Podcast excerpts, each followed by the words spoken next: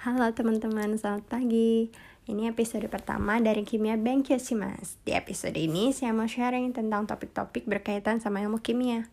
Tujuannya supaya saya lebih semangat belajar lagi. Di episode pertama ini topiknya tentang sabun. Jadi di masa pandemi ini penting banget buat sering cuci tangan pakai sabun dong ya. Kenapa sabun bisa membasmi virus?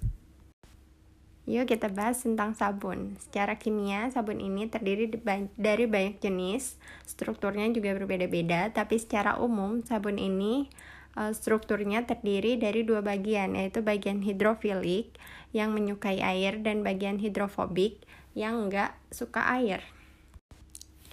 Yuk kita bahas tentang sabun secara kimia. Jadi sabun ini banyak banget jenisnya, uh, termasuk struktur kimianya juga beda-beda. Tapi secara umum, Struktur kimia sabun ini terdiri dari dua bagian, yaitu bagian hidrofilik dan bagian hidrofobik. Apa sih bagian hidrofilik itu? Bagian hidrofilik itu yaitu bagian yang suka air. Jadi gugus-gugusnya yang dapat berinteraksi dengan air. Sedangkan bagian hidrofobik yaitu bagian yang tidak suka air. Jadi gugus hidrofobik ini cenderung untuk tidak berinteraksi dengan air. Pada sabun, salah satu contoh bagian hidrofilik ini biasanya gugus karboksilat. Sedangkan bagian gugus hidrofobiknya biasanya rantai hidrokarbon panjang.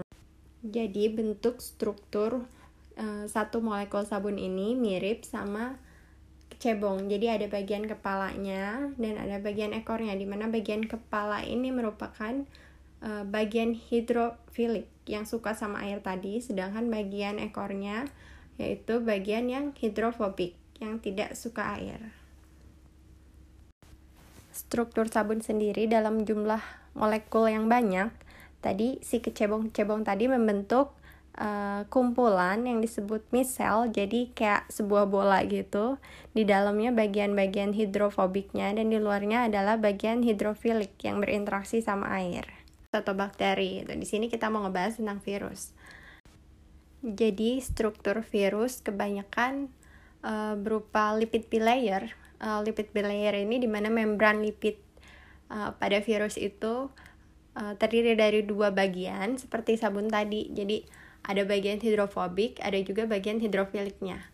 Jadi kalau misalnya pas kita cuci tangan pakai sabun, uh, sabun kan kita uh, ratain tuh ke seluruh bagian kulit tangan gitu. Dan pada saat kita nyabunin tangan kita, nah si sabun ini uh, molekulnya tersebar. Jadi molekul sabun ini tersebar dan menyisip masuk ke dalam membran lipid virus, di mana bagian hidrofilik sabun berinteraksi dengan bagian hidrofilik uh, dari virus dan bagian hidrofobiknya sabun berinteraksi juga dengan bagian hidrofobik dari membran lipid virus ini. Jadi setelah molekul air berhasil masuk ke dalam membran lipid virus dan merusak struktur virus tersebut sehingga bagian membran lipidnya pecah, di mana membran lipid yang pecah itu kemudian dikelilingi oleh molekul-molekul sabun. Jadi setelah membran lipid dari virus itu pecah, eh, bagian hidrofobik dari membran lipid tersebut dikelilingi oleh bagian hidrofobik dari molekul sabun. Nah, jadi pas kita cuci tangan pakai air, air tersebut berinteraksi dengan bagian hidrofilik dari sabun dan dari uh, virus tersebut dan akhirnya uh, si virus dan sabun tersebut terbilas oleh air uh, dan hilang dari tangan kita. Tapi kenapa cuci tangan itu harus 20 detik? Jadi karena uh, kulit bagian permukaan tangan itu nggak rata. Ada lekukan-lekukan dari kerutan-kerutan di tangan. Jadi butuh waktu 20 detik untuk uh, membilas semua virus dan sabun yang ada di tangan kita. Nah, kalau gitu sampai di sini dulu. Mudah-mudahan teman-teman nggak ketiduran ya dengerin episode kali ini. Uh, sampai ketemu lagi di episode selanjutnya. Terima kasih udah mendengarkan episode kali ini. Mohon maaf kalau ada salah-salah kata atau salah-salah penjelasan. Semoga uh, episode kali ini bisa bermanfaat untuk kita semua. Halo teman-teman, selamat malam.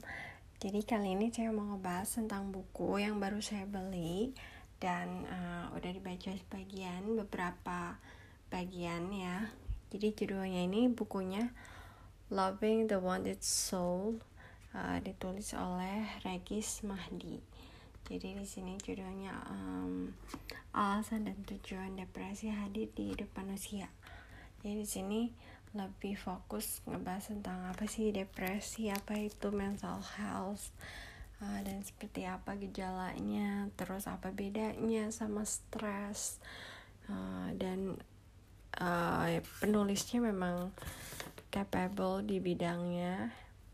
Uh, Mas Regis ini kuliah di uh, Inggris ya jurusan Global Mental Health